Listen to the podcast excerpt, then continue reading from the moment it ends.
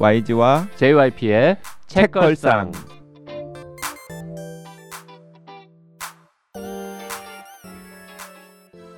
책에 관한 걸쭉하고 상큼한 이야기 YG와 JYP의 책걸상이 찾아왔습니다. YG 강량구입니다. JYP 박재영입니다. HB 김은비입니다. 이번 주에는 개브리엘 제빈의 신작 내일 또 내일 또 내일을 읽고 있습니다. 네. 어 지난 시간에 이어서 이제 설정을 좀 더 이야기를 해보자면은 음 일단은 몇 가지 사연들이 있어요. 좀 복잡한 사연들이 있습니다. 왜냐하면 그 너무나 힘든 시기를 보내고 있고 이제 너무나 외로운 샘슨에게 세이디가 정말 구원자처럼 등장을 한 거예요. 그래가지고 두 사람이 엄청나게 그 게임을 통해서 친교를 나누면서 이제 우정을 쌓는데 진짜 찐 10대 초기의 우정을 쌓는데 어, 어떤 사실을 샘슨이 알아버리는 바람에 네. 아, 그거는 얘기해도 되는 거 아닙니까? 아주 초반인데. 아 그래도 예 그것도 읽는 재미가 있기 때문에 어떤 사실 때문에 야, 그것도 얘기 안 하면 우리가 오늘 무슨 얘기를 할 수 있을까? 그 샘슨과 세이디가 완전히 갈라서게 됩니다. 네. 그런데 이제 서로 막 세이디는 세이디대로 내가 그렇게 뭐 이렇게 절교 당할 만큼 잘못을 한 거야. 음. 그리고 샘슨은 샘슨대로 아 진짜 저 나쁜 X 어. 뭐 이러면서 이제 서로 이제 갈라섰는데 둘 다 그 로스앤젤레스에서 제일 똑똑한 친구들이기 때문에 물론 세이디는 부잣집 딸내미고 이제 샘슨은 뭐 그 아버지도 없고 어머니도 없고 그냥 할아버지 할머니 밑에서 음. 조선 가족이라 그 그러나요? 한국 네 한국계 교포 어, 어머니는 좀 어, 없진 있다가 없어. 아니 근데 병원에 이제 병원에서 세이디를 만났을 때는 이미 없는 그쵸. 상황이니까 그때 음. 그때는 이제 아버-. 네네. 아버지도 없고 어머니도 없고 그쵸. 그냥 할아버지 그 할머니랑 같이 인종적 사는 배경도 좀 얘기를 해줍시다. 네. 음. 맞네요. 어, 거기서부터 이야기를 할까요 그러면? 네네. 그러니까 샘슨 같은 경우는 어, 아버지는 미국인이고 어머니는 한국인. 음. 그리고 그러니까 당연히 할아버지 할머니는 외할아버지 외할머니. 외할아버지 외할머니는 한국인. K타운에서 피자집 하십니다. 네. 그래서 아버지 어머니가 없는 상황에서 그 K타운에서 피자집 하는 한국인 할아버지 할머니 밑에서 그 자라는 저- 요즘 혼혈이죠. 혼혈 혼혈이라고 해야겠죠. 예, 혼혈 혼혈 이제 10대 소년인데 당연히 할아버지 할머니가 힘들게 피자집을 하니까 어 여러 가지 뭐 문화적인 혜택이라든가 경제적인 기회 같은 것들이 사실은 굉장히 제한적인 한마디로 이제 가난한 집 이제 아들내미고 여기 세이디는 음 유명한 배우들을 상대하는 에이전시가 아버지여서 어 집안에 이렇게 굉장히 부유하 네. 부유한 그리고 원래 이제 유대계의 약간 부유한 집의 또 손녀이기도 하고 그래서 이제 둘이 이제 약간 계층적인 배경이 이제 완전히 다른 상태 상태지만 어쨌든 병원에서 우연히 만나가지고 서로 우정을 나누다가 어떤 일 때문에 깨지게 되었는데 둘 다 로스앤젤레스에서 굉장히 똑똑한 아이들이었기 때문에 무슨 경시 대회 이런 데를 그쵸. 가면은 만나는 거예요. 그렇죠. 과학 하지만- 경진 대회. 예, 이런 거. 수학 경진 대회, 과학 경진 대회 이런 데가 만나지만은 어쟤 또 왔구나라고 하면서도 서로 아는 척은 하지 않는. 그러니까 이제 혼비님은 어디 백일장 같은 거 가서 누구 만났을 거 아닙니까? 근데 이 친구들은 그- 백일장 같은 건 말고, 네, 저 사생 대회 이런 거 말고 네, 수학 경시 대회 같은 데서 만나는 사이였다는 예, 거죠. 이제 그러다가 음 샘슨은 장학금을 받아서 하버드 대학교를 가게 되고 풍문으로 그 똑똑한 세이디도 MIT를 들어갔다라는 건 이제 알게 된 거죠. 음흠. 그래서 둘 다 아, 우리 가까운 데서 대학을 다니는구나라는 건 서로 알고 있었지만 93년에 한 명은 MIT에 동부 MIT에 한 명은 동부 하버드에 입학을 한 다음에 1학년, 2학년, 3학년을 보내는데 그 3년 동안 둘 다 뭔가가 잘 안 풀리고 있는 상황이었던 거예요. 이제 그러다가 겨울에 우연히 길거리에서 이제 딱 마주치게 되는 겁니다. 그 샘슨의 룸메이트는 얘기를 합시다. 네. 그렇죠. 해야죠. 룸메이트가 이제 마크스라는 아이가 나오는데 어, 이 친구는 어, 아버지 쪽은 일본인. 네. 일 그- 그러니까 할아버지 할머니는 일본에 살고 있고 네. 네. 그러니까 할아버지 할머니 아버지는 일본계 미국인 일본계 미국인, 그리고 엄마는 어 한국계 한국계 미국인. 미국인. 음. 맞아요. 맞아요. 음. 네. 음, 그러니까 이제 그런 관계입니다. 그래서 마크스는 완전 아시안, 음, 그다음에 샘은 이제 아시안과 미국인의 하프 아시안, 어, 네. 백인의 혼혈, 음. 그리고 세이디는 유대계 백인. 음. 네. 이렇게 되어 있고요. 그리고 한 명 더 얘기해야죠. 주요 등장인물 중에 음. 그그 방, 교수님. 네 방금 제가 세이디의 상태가 굉장히 엉망진창이라고 이야기를 했었는데 그 엉망진창이 된 이유가 무엇이냐면 어, 세이디가 너무나 좋아하는 게임이 있었고 그 게임의 개발자가 있었는데 그 개발자가 도부라고 하는 이제 이름을 가지고 있는 어 이제 게임 디자이너인데 MIT에서 게임과 관련된 강좌가 개설이 되면서 그 사람이 좀 초빙 교수 비슷하게 그 강좌를 맡게 되는 거죠. 근데 이제 그 강좌에서 수업이 어떤 식으로 진행이 되냐면 뭐 한 학기에 하나나 두 개씩 혼자 혹은 팀을 짜가지고 게임을 만들어서 서로 시연해보고 이 도부라고 하는 교수가 이제 평가를 하는 그런 건데 이 도부가 세이디가 만든 게임에 엄청나게 극찬을 하게 되는 거죠. 근데 이제 극찬을 하는 것도 모자라서 어, 세이디를 꼬시고 또 세이디는 그쵸. 거기에 또 홀랑 넘어가게 되, 되는데 네. 알고 봤더니 이 도부라고 하는 교수는 유부남. 이스라엘에 자기 네. 와이프와 처가 있는 유부남이었던 와이프와. 처가 있다고요? 아, 와, 아 와이프와 참 나쁜 사람일세.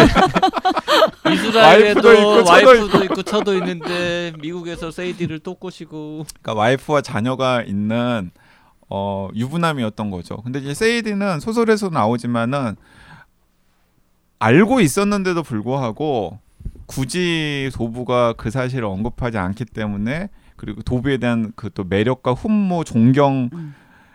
애정이랑 막 이렇게 기묘하게 얽혀 들어가면서 이제 그런 관계를 유지하게 되는 상황이 된 거죠. 네. 근데 그 딱 3학년이 되어가지고 95년 겨울에 샘스를 만나는 타이밍에 이 도부랑 헤어지게 되는 네. 이제 그런 딱 타이밍이었던 거죠. 자 뭐 이제 더 긴 얘기를 할 필요는 없을 것 같고 이제 그 마크스라는 샘의 룸메이트가 그자도 이제 게임 좋아하는 음. 사람인데 하지만 그자는 게임을 막 좋아하는 건 아니고 그냥 재미있는 게임 해보는데 아무리 해도 샘스는 못 따라가는. 음. 음. 근데 아무튼 그 샘슨하고 세이디 두 사람이 결국 만나서 같이 게임을 만들고 하는 과정을 보면서 야 니네는 난놈들이다. 음. 음. 어 그냥 지금 어, 학교 이렇게 학교 다닐 때가 아니다. 그 진짜 본격적으로 우리 게임을 만들자. 음. 내가 매니지 해줄게 해가지고 하면서 이제 어, 회사를 차리고 음. 뭐 이제 투자 유치하러 네. 다니고 PT 하고 뭐 이러면서 결국 게임을 성공적으로 출시를 하게 되고 음. 그 게임이 대박 성공을 네. 거두어서 음. 그때부터는 약간 이제 기업 소설 같은 분위기로 그러니까 그렇죠. 이제 그 정확하게 좀 가정을 좀 이야기해 드리는 게 좀 필요할 것 같은데 이제 95년 겨울에 처음 만나죠. 처음 만난 다음에 그 만나고 나서 이 세이디가 샘슨한테 어 내가 그 수업 시간에 만든 게임인데 한번 해봐라고 이제 그 게임을 주는데 샘슨이 보기에 그 게임이 너무 좋은 거죠. 음. 그래서 어 세이디 역시 천재인데라고 하면서도 자기가 보기에는 빈 구석들이 있는 거예요. 그래서 이 빈 구석들을 내가 좀 채워줘서 음. 세이디랑 나랑 이 게임을 업그레이드 시키든 아니면 새로운 음. 게임을 만들든 무엇인가를 만들면 엄청난 게임이 등장할 수 있을 음. 것이라는 묘한 확신에 사로잡히게 되죠. 그래서 다리가 굉장히 불편한 와중에도 무턱대고 세이디의 집을 찾아가서 계속해서 세이디 세이디 세이디 하면서 막 조르죠. 음. 근데 이제 세이디도 어 도대체 얘가 왜 이렇게 진짜 한 뭐 수년 동안 서로 절교한 상태였고 이 낯선 곳에서 3년 만에 만났는데 나한테 이렇게 귀찮게 하나라고 하면서도 이 샘슨이 막 제안하는 게임과 관련된 여러 가지 아이디어들을 보면서 음.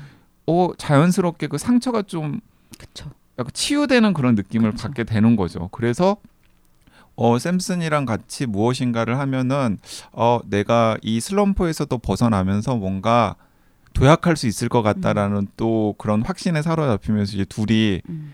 아 그래 그럼 우리 딱 기한을 정해놓고서 한 학기 정도 게임 개발에 올인해 보자.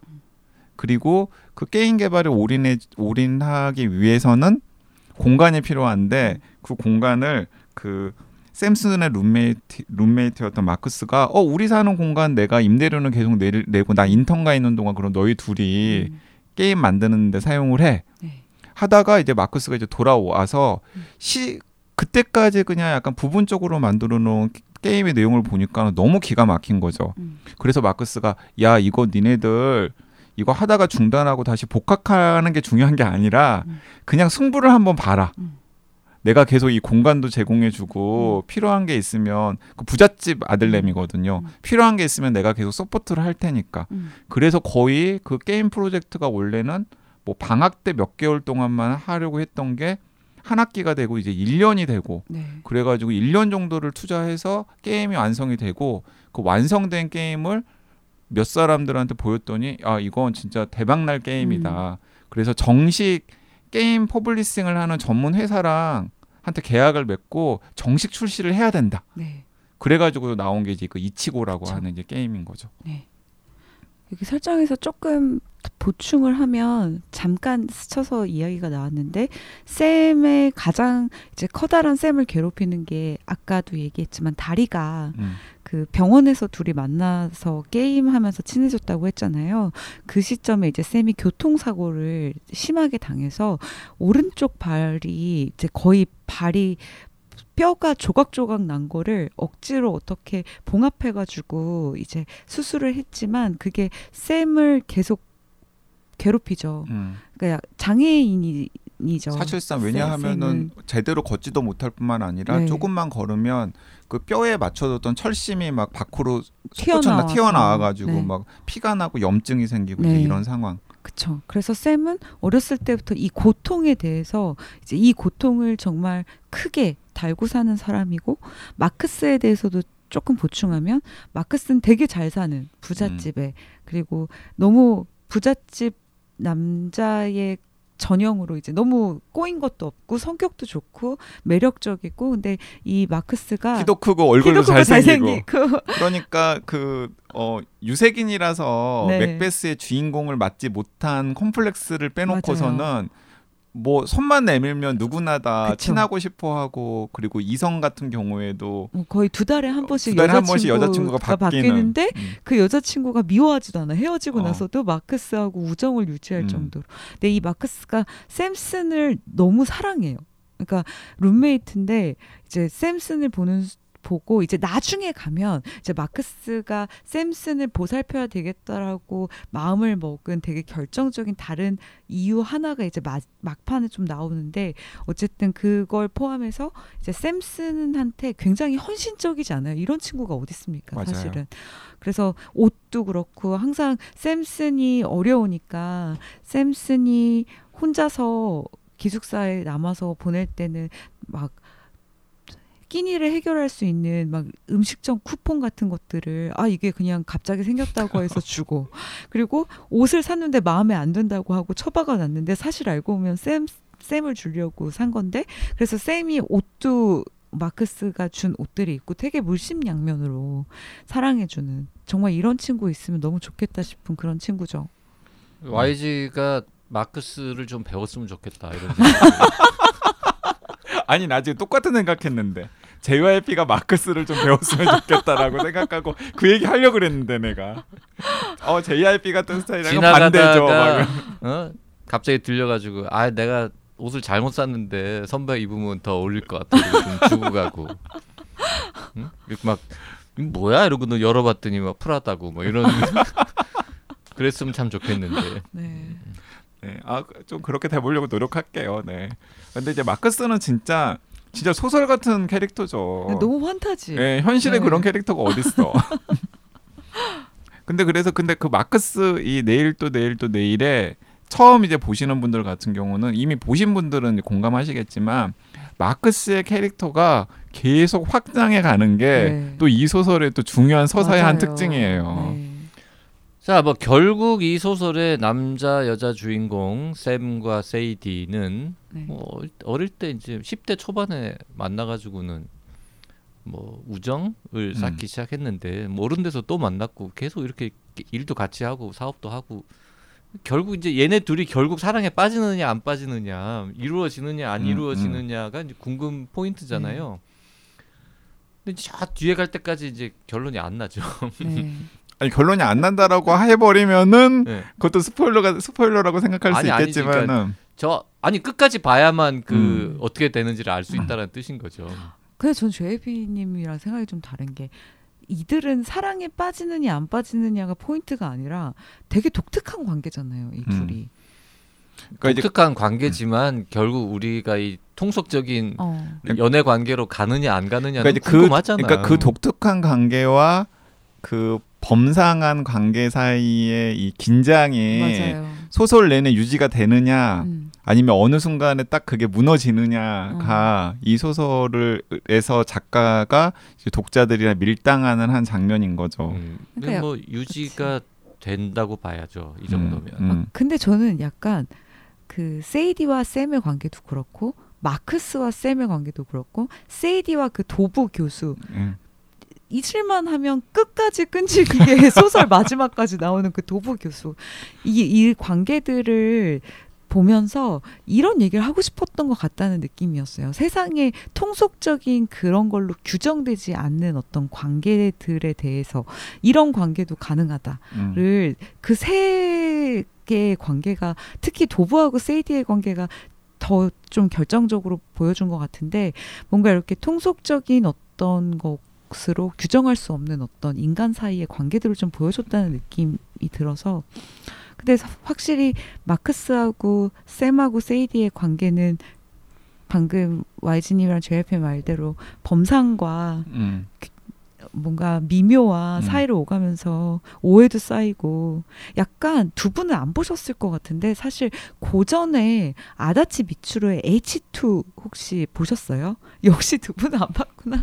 아마 여기 방송 들으신 분들 중에는 그거 보신 분들 꽤 이름도 많을 뭐 거예요. 아다치 뭐요? 아다치 미츠루의 H2 들어도 못 보셨어요? 네. 그거 진짜 슬램덩크만큼의 인기를 아다치 누린 아. 미츠루 네. 그거 일본 만화예요? 만화, 일본 만화. 일본 음, 만화. 음, 일본 그 무슨 만화인지는 알아요. 네, 그게 어. 거의 슬램덩크급의 인기 있었던 만화거든요. 음.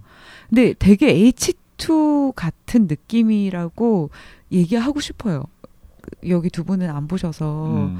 그런데 이 세 명의. 관계가 그거 오. 권수 엄청 많아요. 오우 서른 네 권짜리 만 네네 되게 훌륭한 만화인데 아마 H2를 보신 분들은 어떤 얘기인 줄 아실 것 같아요. H2하고 지금 요 내일 내일 하고 뭔가 연결이 됩니까? 마크스가 히데오라는 주인공이랑 되게 비슷하고 거기 이제 히카리라는 여주인공이 세이디 같고 히로가 쌤 같은 느낌 그렇게 음. 또 보셔도 재밌을 것 같아요. 그 개브리엘 제빈이 이 내일 또 내일 또 내일에서 제가 생각하기에는 굉장히 욕심을 많이 냈던 것 같아요. 음. 많이 냈죠. 그리고 저는 어느 정도는 저는 그 욕심에 자신이 목표한 걸 달성했다라고 생각하는데 일단은 이제 이 소설은 예술 소설이에요. 그러니까 도대체 그러니까 창작이나 음. 창조의 기원이라는 게 도대체 무엇이냐에 대해서 저는 개브리엘 제빈이 묻고 이 책의 주인공들이 답하는 음. 그러니까 예를 들어서 계속해서 티격태격 되잖아요. 네. 누가 오리지널리티의 원조냐. 네. 이 게임의 진짜 창작자는 누구냐를 놓고서 막 서로 싸우기도 하고 음. 그리고 또 그것 때문에 오해가 증폭되기도 하고 또 아 이건 내 음. 건데라고 하기도 하고 이제 특히 이제 제일 많이 그랬던 게 사실은 세이디인데 그렇죠. 왜냐하면 대체로 첫 아이디어 그리고 첫 시작은 세이디에서 비롯되는 경우가 네. 많으니까 그렇지만은 어 결국에는 쌤이 없으면 그 세이디도 만족할 만한 결과물이 나오지 음. 않잖아요. 그리고 나중에는 점점점 그게 쌤이나 세이디의 공헌뿐만 아니라 음. 이 마크스의 음. 영향도 굉장히 중요했다라는 그럼요. 사실을 네. 나중에서야 이제 다들 깨닫게 되고 그러니까 어떤 그 창작의 영역에서 이제 그것이 어떤 식으로 만들어지는지에 대해서 약간 재빈 스스로 이렇게 네. 독자들한테 질문을 던지는 네. 그리고 또 나름 답도 하는 네. 이게 막 한 명의 탁월한 천재가 막 무슨 번뜩여가지고 무슨 네. 아이디어를 내고 네. 그걸 구현하는 식의 창조라는 건 세상에 존재하지 않는다. 음. 기본적으로 우리가 쓸만하다라고 생각하는 그리고 우리가 좋아할 만한 창작이나 창조는 여러 사람들의 공유나 연대, 애정을 통해서 만들어지는 것이다라고 하는 그런 메시지도 한편에서는 네. 전하고 싶어 하는 것 같고 그래서 제가 그 지난 시간에 아, 의미 면에서도 굉장히 네. 뭔가 말하고 싶은 게 소설에 잘 음. 녹아 있다라고 세- 얘기했던 것도 그런 거고 또 하나는 혼비님께서 이제 이번 시간에 계속해서 강조했던 약간 그 통속적으로 사람들이 원래 그래 혹은 당연히 그럴 것이다라고 생각하는 관계를 음. 이 개불열 제비는 계속 비틀고 있고 음. 그런데 그 비트는 게 되게 어색하거나 아니면은 네. 좀 억지스럽다라는 생각보다는 네. 아 그래 이런 관계도 가능할 수 있지. 네. 이런 것들을 또 독자들로 하여금 자연스럽게 고개를 끄덕이게 네. 하는 이 힘도 저는 이 스토리텔링에 굉장히 네. 중요한 힘인 것 같아서 저는 그런 측면에서의 의미를 이렇게 이야기를. 해주는 게 이 소설의 또 중요한 음. 장점이 아닐까라는 생각이 있고 그래서 지난 시간에 이야기했던 것처럼 재미도 있는데 심지어는 음. 대중들한테 거부감 안, 거부, 거부감을 가지지 않게끔 네. 이렇게 뭔가 쑥 하고 들이미는 거예요. 네. 그래서 저는 어 이게 개브리얼 제빈식의 소설의 힘을 보여주는 것일 수도 있겠구나. 음. 그리고 이런 것들이 많은 독자들이랑 공명을 일으키면 음. 마치 예전에는 하루키가 대중소설가 취급받았다가 지금은 네. 뭐 노벨상 후보 뭐 이런 식으로 오르는 것처럼 네. 굉장히 문학사 쪽으로도 되게 중요한 작가로서 평가받을 수 있겠다라는 생각도 들었습니다. 네. 그리고 이제 책에 어 나오는 수많은 게임 이름들이 대부분 진짜 있는 게임인 진짜 거죠. 있는 네. 게임이죠. 예. 근데 이제 이 주인공들이 만드는 게임만 가상의 가상. 게임인데 그 가상의 게임도 이 서술된 걸 보면 되게 근사하지 않습니까? 맞아요. 너무 근사해요. 진짜로 만들어야 될 것 같은. 이걸 보면은 그런 게임 만들어야 될 것 같고 그런 게임 하고 싶고. 음. 네. 음. 그래서 이제 그렇고 그 다음에 처음에는 어 마크스가 일본계인 네. 게뭔 그냥 의미가 있겠어라는 생각을 했는데 뒤로 가면은 이제 그 게임의 일본의 뭐 문화 이름 그 다음에 그 우키요에 같은 그 네. 우키요에를 뭐라고 설명해야 되죠? 다 아시죠? 이 네, 네. 판화, 예.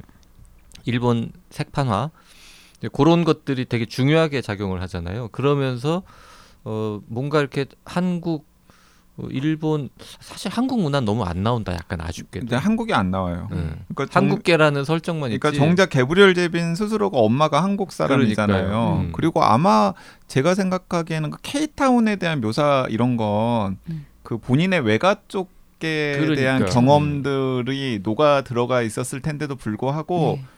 되게 한국 사람 한국에 대한 이미지는 근면성실 어, 코리아타운 관련 얘기가 많이 나오고 할머니 할아버지 얘기가 나오긴 하지만 뭐 한국의 뭐 음식이나 문화나 뭐 이런 네. 거에 대한 이야기는 전혀 없고 네. 어. 주로 이제 일본 일본의 쪽 컬처에 음. 관한 얘기는 많이 나오죠. 아마 영향을 일, 그때만 해도 일본 문화가 맞아요. 지금보다 훨씬 대세였기 때문에 아마 성장 배경이 음, 그러니까 정확한 시기 시- 이 소설의 정확한 시간적 배경은 1995년에 이제 다시 음, MIT 학생과 하버드 대학생인 샘과 세이디가 조우를 하면서부터 제가 이제 계산을 해봤어요. 네. 그랬더니 2012년까지, 네. 그러니까 1995년부터 2012년까지가 이 소설의 중요한 시간적 배경이더라고요. 네. 그러니까 그때는 아직 이 K 붐이 그렇죠. 막 이렇게 전 세계적으로 네. 될 때가 아니니까. 그렇죠. 아, 그러니까 한 2000, 한 20년을 배경으로 누가 이걸 다시 쓰면은 이제 케이팝도 나오고 죠. 그렇겠죠. 네, 그렇겠죠. 김치도 나오고 할 수. 있는데. 그렇죠. 음. 근데 야- 저는 약간 읽으면서 저는 초반부터 그 생각을 했어요.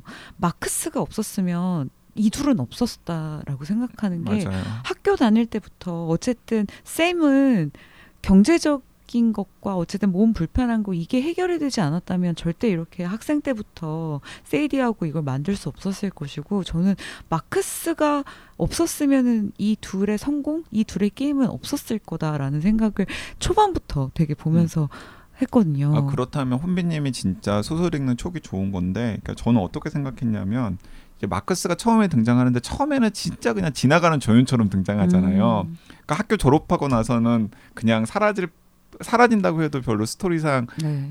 뭐 문제가 없는 사람 등장을 한, 하는데 그러다가 이제 조금 비중이 커지 커져 커지면서 맥베스에서 음. 자기는 언제든지 맥베스를 할 준비가 되어 있고 음. 자기가 생각하기에 자격이 없다고도 생각하지 않는데 음. 항상 자기는 맥베스는 하지 못하는 음. 아쉬움을 이야기를 하는데 저는 그게 복선이라고 생각을 했어요. 네. 그러니까 이 소설의 첫- 끝까지 마커스가 등장하긴 하지만 그쵸, 항상 항상 조연으로만 그쵸. 등장할 네네. 거라는 생각을 했는데 나중에 소설을 다 읽고 나서 보니까 네. 조연이 아니라 그냥 네. 삼각계 한 그쵸. 축이었다라는 게 이제 드러나는 네. 거죠.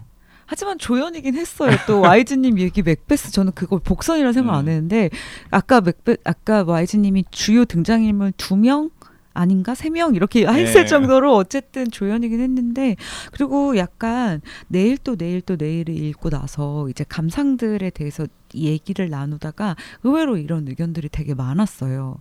이 세이디와 그 도브 교수와의 관계가 불쾌했다. 근데 어떤 분들은 비바 제인도 그 개브리얼 제빈에 대해서 좀 안 좋게 받아들이시는 분들은 비바 제인에서도 나오잖아요. 그 불륜의 네. 남성이 남성에게 어떤 좋은 서사를 주는 것에 대해서 비바 제인이 별로였다라고 생각하시는 분들도 있었다는 걸 알고 있어서 그게 불쾌하셨던 분들은 내일 또 내일 또 내일은 더 불쾌하실 수가 있거든요, 사실. 왜냐면 비바 제인보다 어, 이 불륜 이었던 그 도브 교수와 이제 나중에 또 다시 만나게 되는데 이게 불륜만 있는 게 아니에요. 이게. 그리고 또 수위도 세요. 수위도 세요. 음. 그러니까 불륜 미화 소설입니까? 그러니까 그루밍 그루밍 범죄에 네. 되게 찰랑찰랑해 있기도 하고 이 둘의 관계가 약간 나중에 좀센 섹슈얼한 경험들을 나누다 보니 거의 약간 폭력에 가까운 장면들도 나온단 말이에요. 그러니까 저는 게브리엘 제빈이 그것도 어 약간 의도했던 것 같아요. 의도한 것 같아요. 왜냐하면은 음. 이제 미국에서 이제 워낙에 뭐 전 세계적으로 그렇지만은 음. 그 정치적으로 올바름이라고 하는 네. 카테고리 안에 네. 소설의 내용이나 디테일을 맞춰 넣어야 된다라고 하는 네. 강박을 많은 작가들이 네, 네. 어 이렇게 가지고 있잖아요. 그렇죠. 심지어 그거 문장으로도 나왔던 것 네, 같아요. 네. 그쵸? 그런데 어. 그 게브리엘 제비는 가장 정치적으로 올바름에 부합하는 소설을 쓸 수 있는 어, 전작도 있고 그리고 능력도 됨에도 불구하고 네. 어? 나 나는 뭐 이런 건 어때? 하고 네. 이렇게 또 일부러 좀 보여주는 것좀 같다는 생각도. 들어요. 그래서 어쨌든 이걸 되게 납작하게 보면 가해자와 피해자일 수도 있고 착취자와 뭐 가스라이팅 뭐 아무튼 그렇잖아요. 이 둘의 예, 관계가 굉장히 그 도부 교수를 보면서 이런 하면서 좀 하고 혀뜻하고 막 좀 화내하는 분들이 있을 수도 있겠다는 그쵸. 생각은 들어요. 근데 저는 약간 저도 이게 되게 위험한 발언이기도 하고 조- 되게 조심스럽지만 언젠가부터 그런 생각을 했거든요. 이게 가해자 피해자로만 그려지는 것들이 많은 사이에서 그걸 약간 주체적으로 혹은 인생의 어떤 굴곡에 따라서 그걸 넘어서는 식의 다른 관계도 그려 진 이야기도 좀 있으면 어떨까 이런 것에 대한 목마름도 솔직히 한쪽에 있었거든요. 어쩌면 그게 여성주의적으로도 더 필요한 다양성일 수도 있고 근데 그건 되게 위험한 시도란 말이에요. 이런 여성과 이런 남성이 결국 나중에도 어떤 방식의 서로 관계를 찾아서 어, 둘이 어떤 우정 비슷한 것들을 나누는 이게 어떤 분들은 그리고 심지어 이미 읽으신 분들 중에 이걸 굉장히 불편해 하시는 분들도 있다는 걸 아는데 저는 이 위험할 수 있는 이 소재를 게브리얼 제빈이 어, 관음증적이지도 않고 되게 건강한 방식으로 음. 나름 다뤘다는 생각이 들고 그게 세이디한테 있어서 굉장히 엉망진창인 어떤 삶의 어떤 중심에 있었던 인물이잖아요. 근데 그그 인물과도 나이가 먹고 시간이 흐르면서 이런 관계도 있을 수 있다는 이야기를 그려낸 게 되게 용기 있다고 생각했고 음. 또 되게 잘 그려줘서 고마웠어요. 근데 거기다가 끝까지 곰곰하게 읽, 그 읽어보면 네, 그 세이디는 점점 더 멋있어지고 그쵸. 그 도부는 점점 더좀 찌질해지고 그렇죠. 그렇기 때문에 네. 약간의 그런 어 처음에만 조금 화가 나도 나중까지 보면은 아 하는 마음이 들기도 합니다. 네. 그렇죠. 그리고 사실 세이디가 그- 이 복학 아 휴학까지 해가면서 만드는 되게 중요한 동기 중에 도부 나를 버린 도부를 복수해주겠다. 네. 도부가 깜짝 놀랄 만한 게임을 만들겠다. 이 오기도 굉장히 크게 작용하잖아요. 그래서 네, 그래서 내일 또 내일 또 내일은 어 저는 아 우리나라에서는 미국만큼 화제가 되거나 많이 안 팔릴 것도 같은데 네, 잘 안 될 것 같아요. 예, 좀 안타까워요. 좀 많이 읽고 입소문도 나고 앞에 개브리얼 제빈 책 두 개 다 한국에서는 뭐 그렇게 잘 성공하지 맞아요. 않았어요. 그러니까요. 네. 우리한테만 코드가 맞, 맞나 봐. 미국 같은 경우에는 사서들이나 아니면 독립서점 주인들이 네. 제일 많이 권하는 작가 중에 한 분 한 명이기도 한다 그러더라고요. 음. 그런 게 이제 그러니까 책 내자마자 그렇죠. 거의 뭐 1년 가까이 계속해서 베스트셀러 상위에 오르는 큰 힘이기도 할 텐데 네. 우리나라에서는 이 개브리얼 제빈의 가치와 그리고 재미 그리고 이 책이 주는 여러 가지 장점들에 비해서 음. 그딱 독자층이 두텁지는 않은 것 같아가지고 아 우리라도 계속해서 좀 펌프질을 해야 되지 않나 하는 생각도 듭니다. 그렇죠. 근데 진짜 그 에나리잖아요, 엄마가. 그 에나리라는 이름을 가지고 또 여러 바- 변주가 있잖아요. 세, 세 가지 변주. 저 그- 그거 너무 너무 기가 감- 막히죠. 그쵸? 너무 감동적이었어요. 에나 리가 네. 네. 쌤의 엄마 이름인데요. 네. 어, 그걸 가지고 이제 세 네. 가지 변주를 하는데 그 또 세 가지 변주가 또 이 소설의 고비 고비 고비마다 등장을 있었죠. 하잖아요. 네. 그래서 아 그런 것도 되게 기가 막히고 사실은 디테일한 상황들을 막 이렇게 들여다 보면은 네. 우리가 지금 어, 뭐한 번 읽고서 포착하지 못했던 맞아요. 여러 가지 것들도 마치 게임에 네, 네. 그 게임에서 뭐라 그러죠? 그 쿠키 어. 숨겨놓은 것들 있잖아요. 네네. 게, 게임 제작자들은 그 이 게임을 열성적으로 하는 사람들만 발견될 수 있도록 이렇게 숨은 네. 맞아요. 무엇인가를 막 숨겨놓는데 분명히 게브리얼 제빈도 그런 것들 숨겨놨을 거라고 생각을. 합니다. 맞아요. 그래서 어쨌든 창작자의 입장에서 막 세이디가 하는 고민들도 있잖아요. 대중과 대중적인 것과 예술적인 것과 이것 사이에서 어떤 타협을 해야 될 것인가부터 시작해서 여러 이야기들이 나오고 맞아요. 그리고 막 그 기업 소설적인 분위기에서는 대기업과 손을 잡아야 그쵸. 되느냐 아니면은 스타트업과 손을 잡아야 되느냐 이런 이야기도 있고 그러니까 세계 최초 아닙니까? 문 문학 역사상 처음 아니에요? 예술가 소설을 네. 게임으로 거의 처음인 것 같아요. 최초인 것것 같아요. 같아요. 네. 최초. 게임을 가지고 네. 예술가 소설을 쓴 사람은 처음이잖아요. 자, 너무 아름다운 소설이고 어 정말 관계성에 대해서도 그렇고 게임 안에서 만나는 이야기 해도 될까요? 이것도 스포일까? 스포죠. 아, 그 예, 예. 얘기하면 안 되겠다. 네네네. 네. 그러니까 게임이 또 그냥 단순하게 그냥 개발의 대상으로만 나오는 게 아니라 네. 이 사람들의 관계를 풍부하게 하는 또 매개체와 또 공간으로서도 맞아요. 만들어지고 네. 그리고 제목도 또 이렇게 의미가 생기는 그래요. 거잖아요. 맞아요. 왜 내일 또 내일 또 내일인가? 네. 이게 원래 맥베스의 원작에서는 굉장히 비극적이고 음. 은 세계관을 암시하는 음. 구절인데 음. 이게 또 이 소설에서는 전혀 다른 메시지를 담은 것으로 변주가 되고 맞아요. 그 워낙 소설이 재밌어서 사실 급하게 막 빨리빨리 읽게 되는데 조금 여유를 가지고 천천히 읽어도 음. 좋은 음. 소설이고요. 제가 이제 초반에 지난 시간에 어, 정말 재밌는데 노벨상에서는 에서는 약간 멀어진 거 아닌가라는 얘기를 했는데 두 분과 대화를 쭉 나누다 보니까 그렇게 안 멀어진 수도 있겠다. 음. 생각할수록 그래 그런 면도 참 훌륭하지. 음. 음, 맞아 맞아 이러면서 네. 어, 근데 아무튼 어, 너무 많이 팔리면 노벨상 못 받으니까 음, 그런 면에서 좀 걱정되기도 하고 네. 아 근데 이미 미국에서는 엄청나게 많이 팔리고 있기 때문에 잘 잘 될 것 같고요. 뭐 앞으로도 게브리엘 제분이 다음 작품을 언제 무슨 내용으로 쓸지 모르겠지만 네. 예, 묻지도 따지지도 않고 어, 나오면 또 사서 볼 수밖에 없는. 뭔가 개브리엘 제빈 막 다음에는 막 케이팝 소재로 소설 같은 거 쓰고 그러는 거 아니야? 그래주면 그 너무 LA 좋겠다. LA에서 네. 그 케이팝 아이돌을 지망하는 네. 그런 거 뭐, 해주면 뭐 좋겠네요. 이런 식으로 해가지고 네. 그 게브리엘한테 메일 하나 보낼까요? 이런 거 어떠냐고? 음, 내가 도와주겠다고? 그리고 또 한국 오게 되면 책걸상에 특별 출연해 달라고. 아 진짜 뭐. 와, 나와야 돼요 제비는 음. 우리에게. 아니 그 원래 미국의 팝스타가 한국에 오면 저 배철수의 으- 음악 캠프인가 거기 나가잖아요. 외국의 유명한 작가가 한국에 오면은 책걸상에 책걸상 나와야 되는 거. 아니야 진짜? 그 어디 나갈 거야? 지상파에는 그렇죠. 없잖아 이런 게.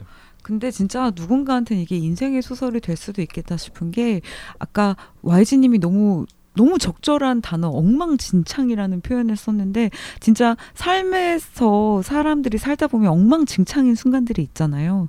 근데 저는 그래서 세이디 세이디만의 엉망진창이 있고 쌤도 있지만 정말 엉망진창일 수 있는 어떤 상황에서도 자기 자신을 어디에 위치할 수 있느냐에 따라서 그 서사가 이 사람의 삶에 어떤 방식의 좋은 흐름이 될 수 있는지에 대한 너무 좋은 캐릭터가 세이디여서 보면서 되게 위로 많이 받았던 것 음. 같아요. 음. 네.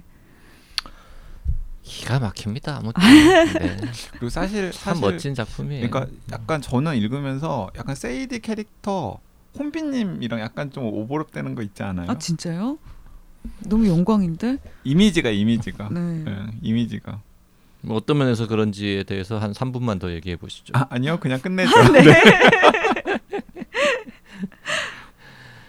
이번 주에는 게브리엘 제빈 신작 내일 또 내일 또 내일이라는 근사한 작품에 대해서 얘기 나눠봤습니다. 예, 저는 책걸상 청취자분들께서는 또 어떻게 읽으셨는지 너무 궁금하니까 네. 많은 의견, 감상, 댓글 남겨주시면 또 소개해드리도록 하겠습니다. 다음 시간에 다시 또 오겠습니다. 고맙습니다. 네, 감사합니다. 감사합니다.